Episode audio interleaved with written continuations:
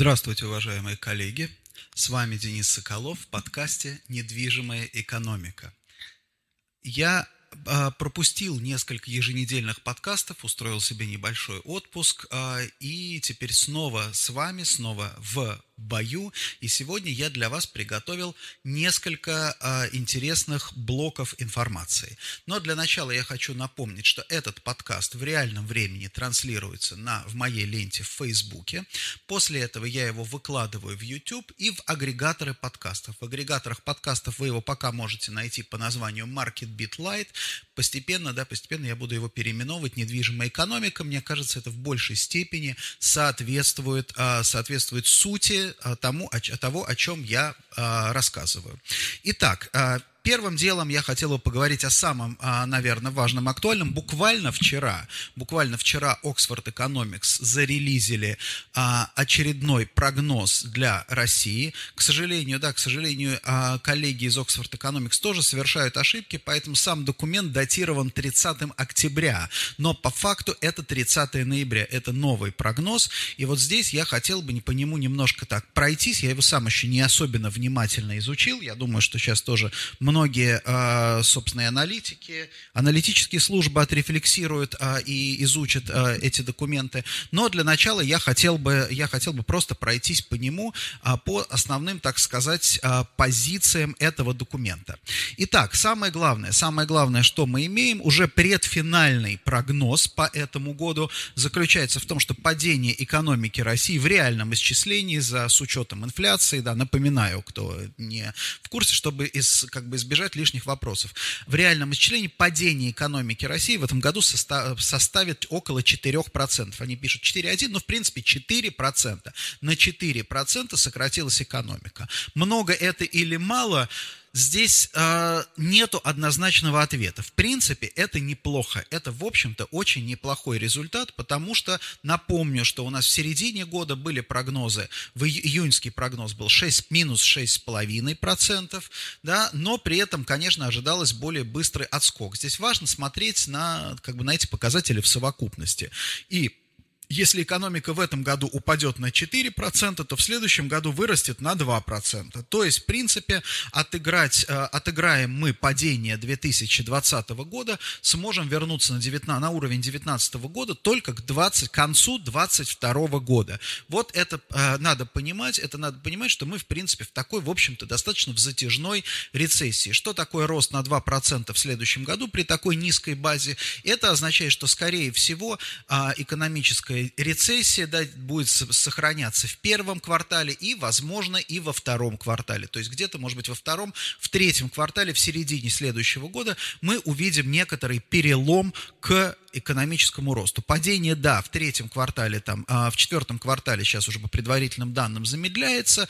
Естественно, да, в первом квартале тоже падение будет не такое э, решительное и сильное, но, тем не менее, это то, что, то, что, э, то с чем нам предстоит с вами, коллеги, коллеги, жить. Это не очень хорошие показатели, особенно в плане отскока, особенно в плане того, что надо понимать, что прогнозисты всегда имеют склонность да, к какому-то, э, ну, не сказать, что излишнему оптимизму, оптимисту, вернее, э, оптимизму, вернее так, прогнозисты никогда не склонны к такому а, апокалиптическому мышлению, как это любят диванные аналитики, которые, да, ах, все пропало, у нас все равно ничего не получится, вы посмотрите в окно, да вы посмотрите на цены на нефть и так далее. Серьезные прогнозисты всегда исходят из того, что вот есть как бы факторы негативные, которые есть уже сейчас, мы их видим, мы от них избавиться как бы не можем, мы, не, мы их не игнорируем, но при этом мы как бы не ставим ставим на черное, да, мы не закладываем, что все будет развиваться хуже, гарантированно, гарантированно хуже, чем могло быть. Поэтому, да, поэтому, в общем-то, прогнозы можно вот эти рассматривать как э, относительно оптимистичные, скорее даже, да, такие прогнозы, это прогнозы, как я много раз говорил, желаемого будущего, да, то есть вот при нормальном регулировании, при нормальной э, работе, функционировании, там, допустим, экономики, да, вот эта вот рецессия будет выглядеть так. Теперь давайте посмотрим немножко, я тут пробежался дальше по этому отчету и увидел, увидел несколько интересных моментов. Вот, например, да, вот э, первый э, такой, сейчас я вот увеличу специально, а, а, так, так, так. Первый, а, первый такой график очень интересный. Это вклад а, разных отраслей в динамику ВВП. Вот а, обратите внимание, да, у нас все падение ВВП, что у нас сильнее всего просело? Сильнее всего просело у нас оптовая и розничная торговля. То есть оптовая и розничная торговля – это самый большой провал, наверное, а, вот этой, а, провал в сегодняшней ситуации. А, дальше что еще очень интересно? То, что там, там, допустим, переработка, переработка природных ресурсов, понятно, транспорт очень сильно упал, да, а, за, счет, да, за счет ограничений а, на передвижение.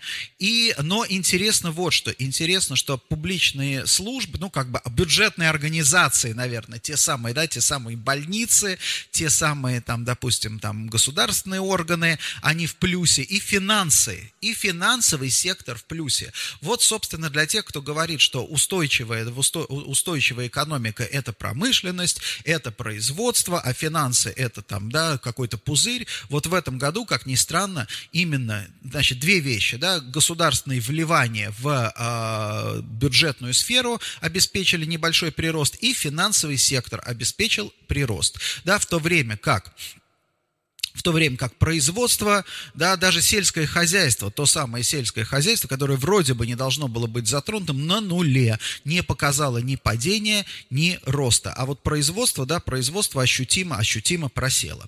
Это первая э, история, которая обращает свое внимание. Далее, интересная тоже интересная история, что э, вот э, после, у нас после втор, второй квартал, э, второй квартал 2020 года был дном, по сути дела, продаж, э, самые низкие продажи и э, самый, низкий, э, самый низкий уровень потребления. В третьем квартале уже все компенсировалось. Понятно, локдаун. Да, то есть вот когда наши, мы сейчас говорим, а почему власти не вносят, не вводят локдаун, там есть очень интересный график, касающийся этого, но вот обратите внимание, обратите внимание, насколько сильное влияние оказал локдаун. Но мы вот с вами там как креативный класс, мы сидим здесь, мы сидим в наших московских там или там городских квартирах, покупаем там онлайн, в принципе, живем, да, продолжаем жить более или менее той жизнью, которой мы и жили. Но при этом для экономики в целом это, значит, последствия вот этого локдауна науна были катастрофические. Обратите внимание, исторический минимум, по сути дела, да, не исторический минимум, падение продаж составило, да, составило почти 25%. А что такое падение продаж? Это неполученная выгода, да, это, это как бы а, на городской экономике экономики это сказывается с мультипликатором. Вот а, это важно понимать. И дальше очень интересный график а, а, коллеги из Oxford Economics сделали. А, вот обратите внимание, на этом графике изображена синяя линия. Это количество зараженных в пересчете на 1 миллион, ежедневное количество зараженных, а красная линия – это как бы уровень строгости локдауна, да, уровень строгости локдауна. И вот как раз очень характерный, да, это очень характерный график разного выбора в разных, э, скажем так, э, в разных условиях. Вот смотрите, начало весна, у нас э, рост, вот, это усиление ограничений началось еще до распространения, до сильного распространения всплеска заболеваемости. Это важно. То есть, по сути дела, была стратегия. Просто уже приходится теперь напоминать, мы очень быстро забываем, что, э, что происходило и почему, и какие были причины. Стояла задача первая, да, сгладить вот эту экспоненту, потому что никто не понимал того, какая там, какая заразность у этого, вирулентность, да, как говорят, у нового вируса, какая смертность от него, да, какое количество больных больниц понадобится. Да? То есть вообще это была некая неизвестная территория. Поэтому был введен достаточно многими странами жесткий локдаун, жесткий локдаун, который, да, который привел вот к сглаживанию вот этого пика. Не было бы этого локдауна, ну, трудно сказать, что бы было. Да? Сейчас, сейчас говорить об этом сложно. Но после первой волны, а, естественно, и правительство страны, наше правительство в том числе, они посчитали деньги, посмотрели, что происходит, посмотрели, какие у нас есть шансы и какие есть возможности, и поняли, что наша экономика второго локдауна, ну, я бы не сказал, что не переживет. Переживет, конечно, да, переживет, конечно, но вот всего лишь снижение на 4% мы видим, каким, как, насколько это сильно влияет там, да, вот на, как бы на самоощущение, у нас безработица растет, да, то есть у нас куча всяких вот негативных процессов мы прямо видим своими глазами в экономике. А представим себе, допустим, минус 8%, минус 10%, да, это, в принципе, дальше а, экономика может свалиться, мы еще, к счастью, не столкнулись там, с кассовыми разрывами у компании, да, с массовыми банкротствами. Мы с этим еще не столкнулись, но а, это действительно серьезный риск. И вот, обратите внимание, начали, да, когда уже все, в общем-то, в начале уже второй волны государство начало, между прочим, в целом снижать ограничения. И вот сейчас мы видим, мы видим, что выбор сделан в пользу экономики.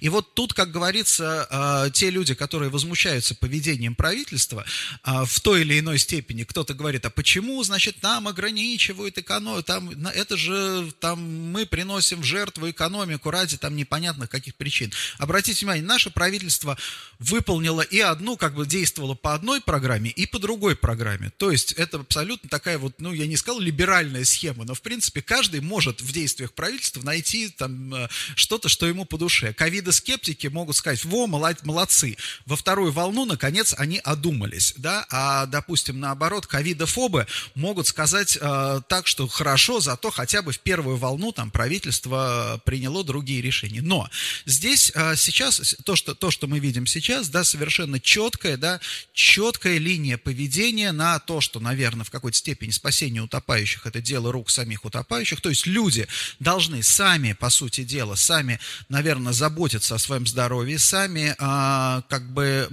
локдаун не будет обеспечивать а, массовое снижение вероятности заболевания. Каждый человек должен свои шансы, да, как бы управлять своими рисками и своими шансами. Поэтому, да, поэтому, а, судя по, опять же, вот по графику, на который мы с вами смотрим. Решение принято локдаун не ужесточать. Непонятно мне пока, что будет с новогодними праздниками. Да? Вот новогодние праздники, это такая, мне кажется, очень будет, наверное, сложная история для, как, как социально, да, так и для правительства, потому что с одной стороны, да, с одной стороны, в, в общем-то, можно все закрыть, а с другой стороны, люди не могут просидеть там, допустим, 10-12 дней в своих квартирах, да, опять же, это все приведет там к пьянству, еще к чему-то там, да, непонятно, да, и опять же люди начнут там, наверное, стихийно, там, скорее всего, будут ездить друг к другу в гости, то есть количество социальных контактов будет расти. И еще тоже, что важно, что важно, например, в таких случаях, вот вы, наверное, тоже обратите обратили внимание, а, ковид ходит по а, нашей среде такими, да, вот как, как бы волнами. Вот я обратил внимание, что мой, допустим, как бы пузырь общения, да, мой круг общения, очень сильно пострадал в октябре. То есть вот не в первую волну, в первую волну были единичные случаи из, там, среди моих знакомых. В октябре это было массовое просто какое-то вот, да, массовая заболеваемость а, среди знакомых. В ноябре она вот с, как бы у меня в моем кругу снизилась, но при этом общие показатели не снижались. Это означает, что он пошел в другую какую-то, да, в другую среду. А вот если, например, у нас получится, что на новогодние праздники люди начнут начнут ездить в гости, навещать тех родственников, с кем традиционно не общались, то есть вот эти пузыри, да, пузыри общения, как бы круги, об, круги общения будут, начнут смешиваться, вот это на самом деле может, конечно, привести к такому, к, а, к такому серьезному всплеску. Поэтому что будет делать правительство, я, честно говоря, здесь не знаю, но все идет к тому, что даже жестких локдаунов у нас больше не будет. Это, в принципе, ну, я даже не знаю, там, хорошая новость или плохая, да, это некая, некая реальность, с которой нам нужно жить. Итак, а, два слова, да, а, в двух словах, что мы имеем на сегодняшний день. Мы имеем, а, значит,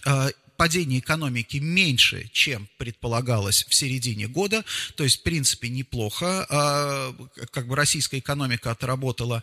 Отскок в следующем году тоже меньше, тоже меньше, то есть это будет не отскок, это скорее такое начнется отползание, да, то есть заползли под этот самый куда-то под кровать, да, будем выползать из этой, из, из, из-под кровати так постепенно, тяжело и мучительно. Поэтому сейчас вопрос как раз именно в том, нас, как, как, мы будем, как мы будем из этого выбираться.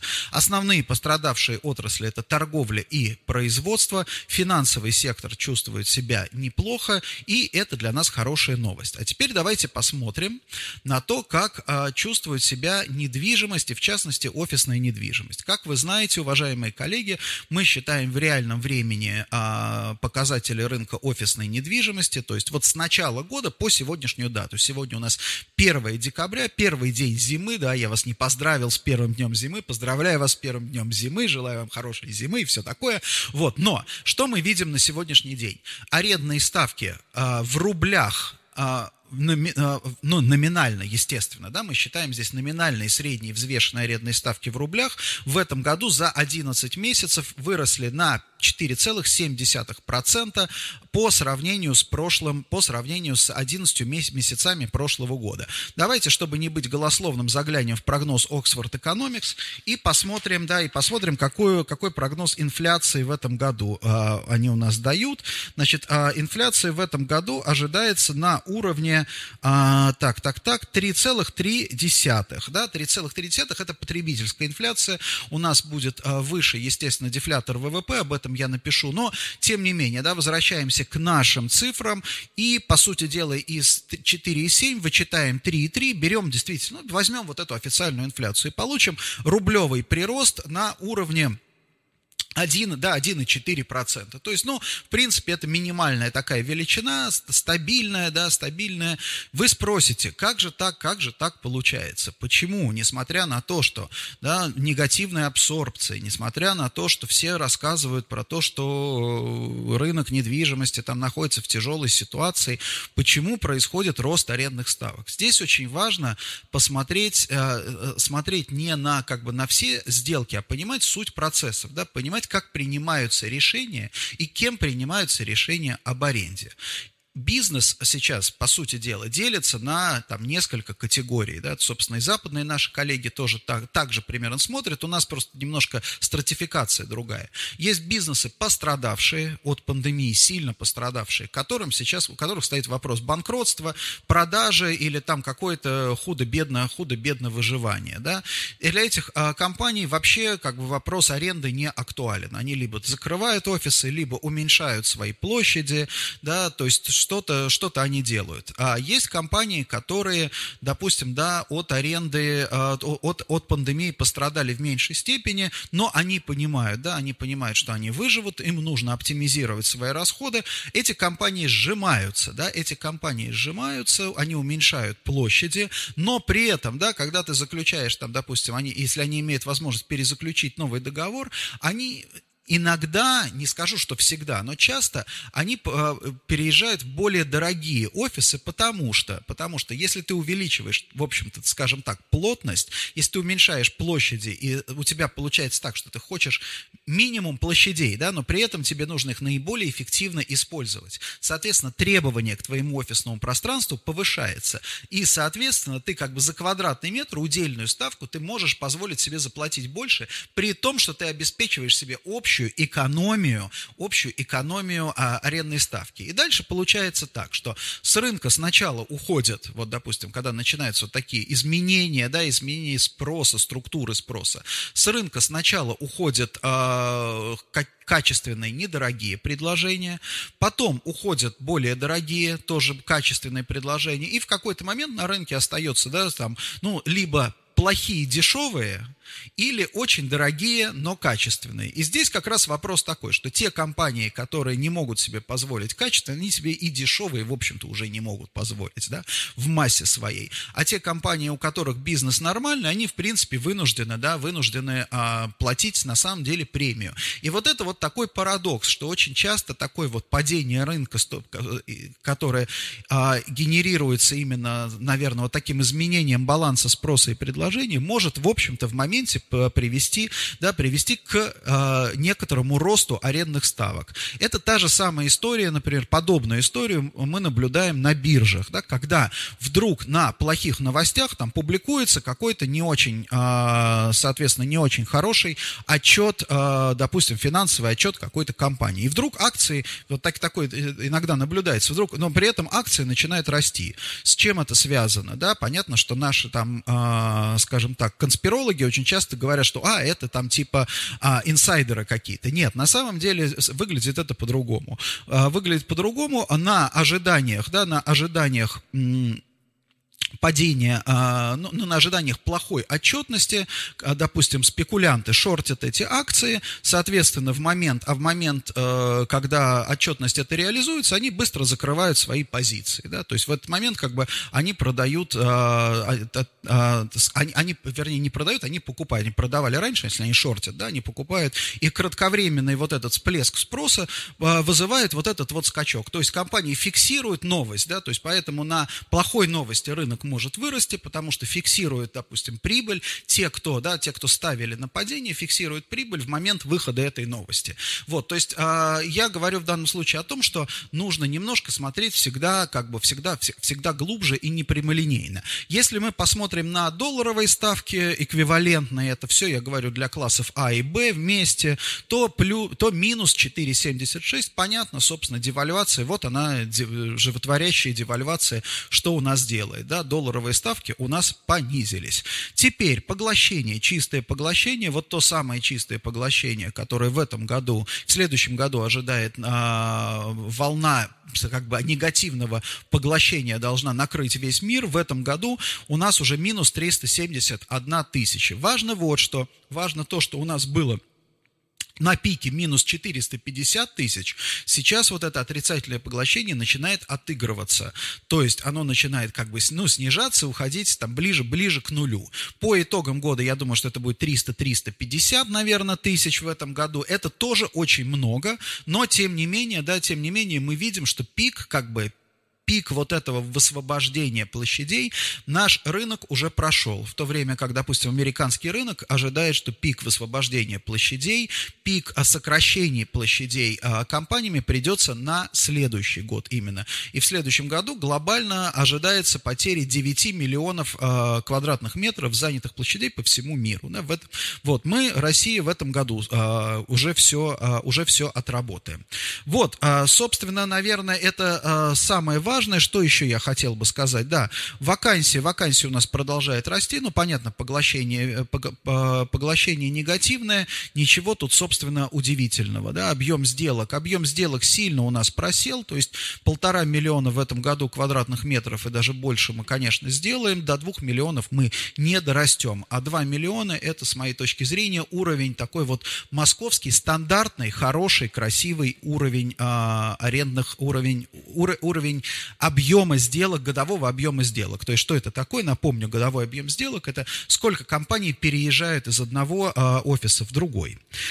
Теперь а, я хотел бы а, немножко, опять же, порассуждать на более общие темы, но которые тоже нас касаются. Вспомним о том, а, о чем я говорил в самом начале, что а, правительство у нас приняло решение, да, приняло решение, собственно, а, поддерживать, ну не то, что поддерживать экономику, а не душить экономику локдауном. То есть деньги в пользу, в пользу денег, да, а, не, а, а не людей. Я не хочу сказать, что это как бы какой-то аморальный выбор. Здесь, наверное, не совсем правильно использовать э, какие-то там этические, э, этические, э, этическую терминологию, да, но здесь просто важно, для нас здесь важно что? Для нас это важно, потому что от этого зависит вектор развития. То есть мы свои личные стратегии, мы строим и исходя из общего вектора развития, а, с точки зрения, можем ли мы эксплуатировать этот вектор, или нам надо идти против, против этого вектора. Итак, этот вектор как бы определяется, определяется чем? В свое время Владимир Владимирович, а, может быть, не даже не понимая, что он говорит, но он, а, насколько, насколько он четко и ясно выразился, он сказал, что люди для нас это новая нефть. Это принципе, абсолютно правильно, потому что это действительно а, такой вот, наверное, так, метафора, метафора посткрымского консенсуса, я бы так сказал, да.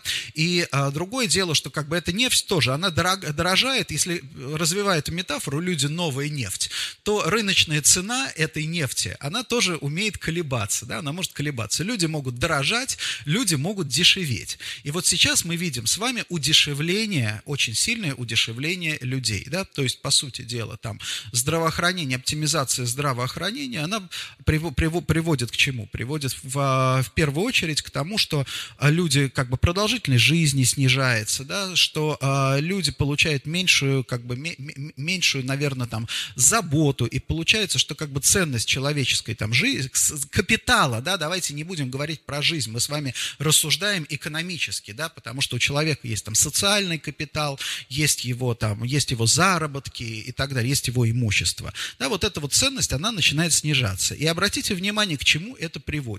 Вот последние любим там новости, по поводу которых э, очень много сейчас э, пишут, это то, что у пенсионеров начинают, да, начинают проверять пенсионеров на дополнительные доходы. Логика здесь понятная, да, что такое, э, что с точки зрения пенсионного фонда.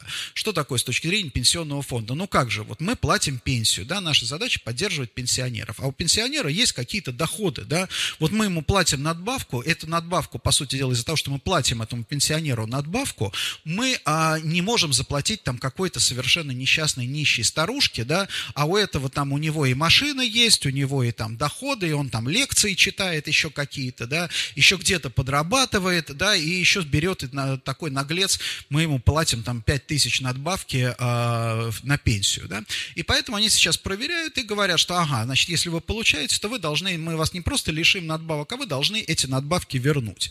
Вот здесь есть несколько, да, несколько таких моментов, не юридических, а, опять же, идеологических, я бы так, я бы так сказал.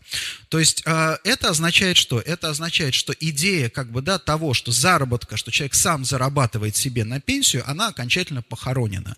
Вот эта накопительная система, которую пытались создавать, все, ее больше, как вот идеологически не будет, потому что пенсионный фонд рассуждает так. Пенсия – это, по сути дела, пособие по даже, я не знаю, подачка, милостыня, вот, вот, наверное, вот так вот надо сказать. Пенсия – это милостыня, которую государство платит, исходя из своих возможностей, ну, чтобы вот как бы поддерживать жизнь людей, да, здесь э, ни в коем случае пенсия не должна обеспечивать качество жизни высокое, да, потому что, ну как, это было бы несправедливо, потому что это милостыня, ты не можешь на милостыню хорошо жить.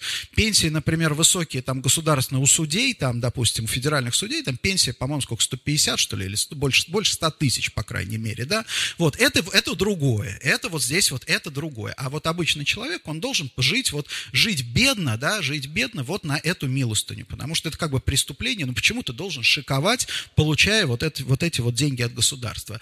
Это на самом деле, это важная история, потому что это с точки зрения, опять же, отношений к пенсионной системе и повышения там тех же самых там налогов, да, то есть мы теперь понимаем, что когда мы платим там, ну, мы давно, в принципе, это понимаем, но теперь это очевидно. Мы платим пенсионные отчисления, это не отчисление в пенсионный фонд, да, это не те деньги, которые как бы ты платишь, вот как они изначально задумывались, да, почему, например, у нас не называют, э, допустим, пенсионное отчисление налогом, да, потому что ты вроде бы как платишь деньги в пенсионный фонд, и ты их так, ну, не, не прямо, да, не прямо эту сумму, но в целом ты как бы их получаешь обратно. Вот, вот эта идеология теперь, а, очевидно совершенно, она меняется, да, потому что это налог. То есть ты платишь некий налог, да, вот государству, соответственно, в пенсионный фонд, а пенсионный фонд, исходя из своих э, рассуждений о твоей, что называется, такой, ну, как бы, э, насколько тебе надо, сам решает, нужно тебе, да, или не нужно, и, соответственно, тебе платят. Это такая, такая схема интересная, э, потому что вот если вы помните, у нас в 90-е были зарплаты в конвертах. Зарплаты в конвертах, с которым потом вот как большое достижение э, шла речь, э, как, как бы говорили, теперь у нас нет зарплат конверт, теперь у нас зарплаты белые, все платят налоги, вы получаете там социальную защиту и так далее. Так вот, мы с вами, коллеги, перешли спокойно, так вот, тихонечко, мы перешли к пенсиям в конвертах, да, это вот именно пенсия в конвертах, потому что тебе дают, тебе платят какой-то минимум прожиточный, а остальное тебе в конверте дают, как бы, да, и говорят, ага, вот этот конверт ты получишь, если, да, если ты что ты сделаешь, если ты не зарабатываешь ничего, а дальше можно посмотреть твое имущество и сказать, о, слушай, а у тебя же квартира в собственности, извини меня, у тебя трехкомнатная квартира в собственности, какая тебе доплата, Клеша, да какая разница, сколько ты платил, да, в пенсионный фонд, почему у тебя должны, иди продай свою квартиру, в конце концов, покупай вот хрущевку, да, там в этот самый, э, и на первом этаже, и вот тогда мы тебе будем, соответственно, платить. Это означает что? Это означает, в общем-то, э, для нас э, важную историю, что у нас бизнес мелкий будет уходить, он, конечно, поймет вот эти сигналы, он увидит и будет уходить снова ниже радаров. Он снова начнет уходить туда, где, э, да, туда, туда, где его не достанут, туда, где он будет невидим. Он будет стараться укрываться. Но при этом, естественно, государство у нас в этом смысле развивается. У нас э, государство все более мощное с точки зрения навыков и умения контроля, контролировать, да, поэтому стоит, да, стоит, стоит ждать все больше и больше вот таких вот каких-то проверок. А, опять же, Следующее, наверное, я думаю, что вот к следующей, к следующей волне девальвации у нас должен быть готов, наверное, в России механизм отслеживания дохода от продажи валюты. Да? Вот это вот, скорее всего, скорее всего, тоже должно быть, потому что действительно получается так, что получается каждый человек имеет доступ к такому легкому, достаточно ликвидному э, инвестиционному инструменту. То есть ты покупаешь валюту, потом ее продаешь после девальвации, свои там 15% заработал без каких-то, да, без каких-то усилий, по сути дела. И это, конечно, неправильно с точки зрения государства. Я думаю, государство будет стараться усложнять эти задачи или облагать налогом. Напомню, что за прошлый год у нас повысилось, за это у нас повысился НДС, да, теперь у нас он не 18, а 20 процентов. Мало, мелочь. Мелочь, 2 процента ерунда.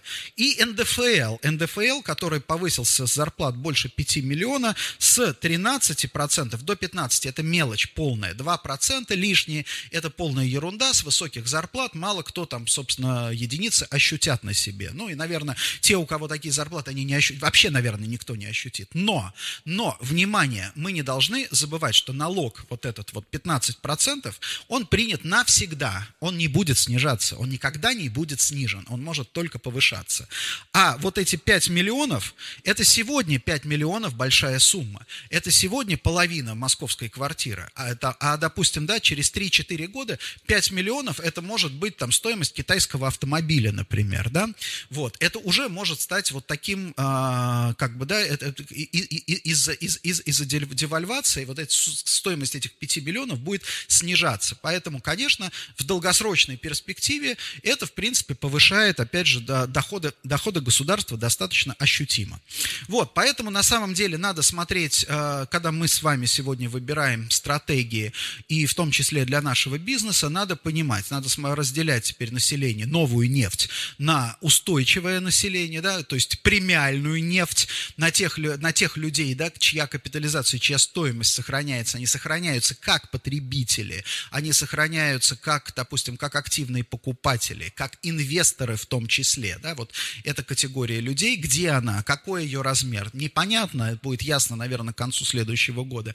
И, в принципе, да, дешевеющую, постоянно дешевеющую нефть. Поэтому, по большому счету, здесь будут нав... Э, нужны навыки, знаете, как есть тоже на бирже. Давайте продолжим метафору нашего уважаемого президента.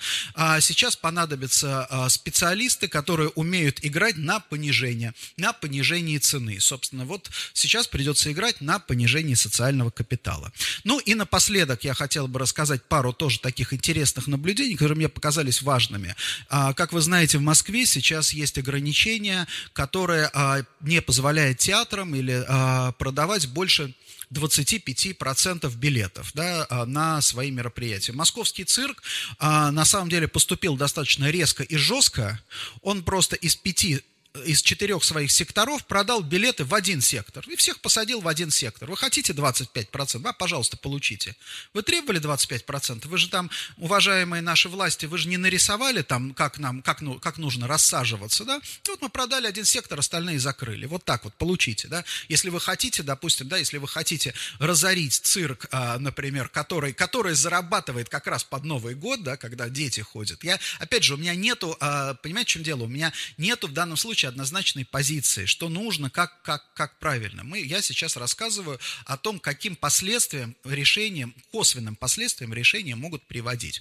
И это первое. А второе, я тут зашел на сайт Гоголь-центра и увидел, что билеты там на дешевые спектакли, на те спектакли, которые, куда всегда билеты были недорогие, теперь 6 тысяч билет – минимальная цена, а на дорогие спектакли, которые были, там, стоили 3-4 там, тысяч, теперь, пожалуйста, 14 тысяч покупай и иди, спокойно иди, да, билеты есть, немного, но есть. Интересно здесь вот что, э, интересно то, что, естественно, такое искусственное сокращение предложения, да, вот на рынке, это как некий такой вот монополизм, да, получается, да, получается искусственное сокращение предложения. К чему приводит искусственное сокращение предложения? К росту цены. Все отлично, понятно, как бы а, понятен а, вот этот период, что это коротко, короткий период. Но а, теперь нам, нам нельзя забывать о социальном поведении людей, о том, что люди привыкают, у людей в голове есть некий бенчмарк, да, некое представление о справедливой цене.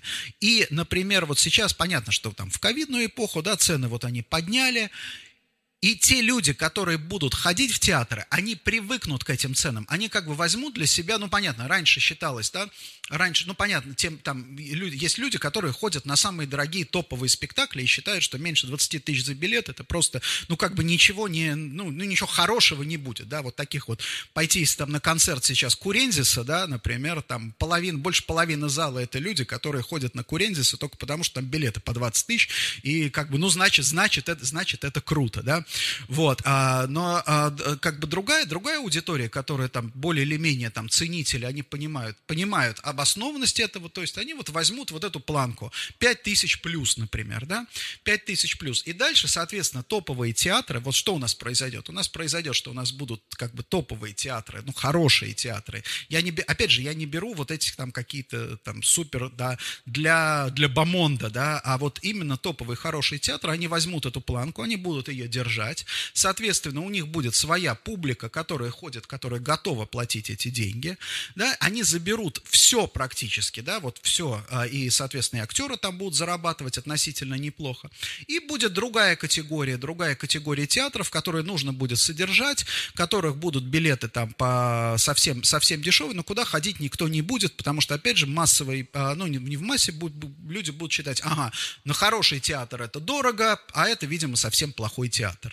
Вот, а это на самом деле, мне кажется, может очень сильно повлиять и на нашу культурную жизнь, и это становится вот таким примером, да, примером, как, как собственно, то, что происходит и с недвижимостью, и на других рынках, да, пример адаптации вот к этой новой, новой реальности. Для нас, для, все там и западные источники тоже пишут про новую реальность, но для нас новая реальность – это вот после все-таки какого-то периода я бы не сказал даже экономического роста, потому что все-таки импульс в, э, начала нулевых, вот этот мощный импульс, он сформировал представление о России как о растущей экономике несмотря на то, что последние пять лет мы падаем, да, пять лет мы падаем, мы падаем пять лет, все равно, в общем-то, Россия как бы представляется изнутри как экономика, там, развивающийся рынок, да, вот с, с этой точки зрения. Вот я боюсь, что, допустим, 20 и 21 год сменят вот этот вот паттерн в голове людей. То есть люди начнут понимать, что мы теперь не развивающаяся экономика, а теперь мы скорее стагнирующая экономика, а на стагнирующей экономике социальные лифты и, соответственно, личные стратегии нужны совершенно другие. И вот как только мы перейдем, да, вот это вот осознание, ресентмент такой э, произойдет массовый, я думаю, что это будет еще дополнительным, по сути дела, окажет дополнительное давление на экономическое развитие. Потому что по этой логике, да, по этой логике мы берем, например, какого-то человека, который может там создать свой бизнес, может нам запустить какой-то свой проект. Но он понимает, что стагнирующая экономика, он понимает, что, скорее всего, его потребитель потенциальный будет беднеть, он понимает, что поставщики, которые, да, с которыми он там сейчас начнет договариваться, с большой степенью вероятности кто-то из них обанкротится, и он подумает, а нафига мне вообще все это надо? Я здесь как бы, да, я, я, я не буду этим заниматься, я лучше там пойду попробую устроиться куда-нибудь, ну, я не знаю, там, на госслужбу, к примеру, или вообще работать не буду, там, поработаю чуть-чуть курьером, например, да, заработаю себе на обед, да, и слава, и слава богу, Богу. Вот, а, собственно, что-то подобное мы наблюдали, а, мы наблюдали, в общем-то, в 80-е, 80-е годы на излете Советского Союза, да, когда большая масса людей, а, и, собственно, это описано во многих там, во многих и художественных произведениях, масса людей ощущала себя там лишними людьми, но в экономическом плане, конечно, тогда нельзя было, там, они, вообще человек не мыслил о себе, о себе как об экономическом субъекте, но здесь важно то, что, да, вот стимула, стимула к экономическому развитию, к росту благосостояния домохозяйства, своей семьи особенно не было. Вот. И это а, на самом деле, мне кажется, важно. Что для нас с вами, а, коллеги, здесь, коллеги, здесь важно? Для нас с вами важно, когда начнется, ну, собственно, уже сейчас начинается вот это вот такое вот депрессивное отношение, сохранить, сохранить оптимизм, потому что, да, это не пустой оптимизм, мир, да, мир развивается, а, жизнь становится интереснее. Она не всем, да, как бы пряников сладких никогда не хватает на всех, да, и интересных проектов никогда не хватает на всех, но они есть, да, и как бы вот эти вот интересные, интересные проекты, важные проекты, их, конечно, надо ценить. И самое тоже главное сейчас снова имеет, появляется возможность, появляется возможность лучше как бы больше работать с, а, там, с людьми, с компаниями, которые приятны, которые ты хочешь поддержать, и которые готовы тебя поддержать. Вот, например, я сейчас стараюсь, и в меньшей степени, ну, да, давайте так, даже в бытовом каком-то плане, да, я в меньшей степени, мне, если нужны там какие-то, там, допустим, преподаватель для моего сына или там какие-то работы по дому, я стараюсь меньше торговаться, да, то есть мне не нужна самая низкая цена. Я хочу, чтобы там, допустим, да, вот этот мой заказ, он поддержал человека, которому сейчас нужна эта там, допустим, да, поддержка финансовая, которому нужна эта работа, и чтобы это тогда, тогда это будет способствовать умножению, наверное, такого вот экономического, экономического счастья. Поэтому, как я уже говорил, люди новая нефть, спасение утопающих, дело рук самих утопающих, но мы, как бизнес, мы на самом деле очень можем многое для того, чтобы сделать жизнь интересней, лучше и прекрасней. Коллеги, уважаемые, спасибо большое за ваше внимание. Получился сегодня длинный подкаст. Напоминаю, что в реальном времени он транслируется на моей ленте в Фейсбуке. Потом я выкладываю на канал в YouTube и в агрегаторы подкастов, где этот подкаст, все мои подкасты доступны под названием MarketBeat Live. Ищите в iTunes, Apple Store, где, там, где, где, где угодно, во всех агрегаторах подкастов он должен быть. Кстати, если вы его не находите или там что-то что не так с этой лентой подкастов, да, пишите, пожалуйста, мне, я буду фиксить, потому что, как сами понимаете, я не могу проверить все приложения и все агрегаторы. Вот, а на этом я сегодня заканчиваю. Если у вас есть какие-то вопросы, пожалуйста, пишите мне, не стесняйтесь а, в комментариях, в личных сообщениях, на почту. И давайте, я желаю вам хорошей зимы, хорошей первой недели зимы и до встречи на следующей неделе. До свидания.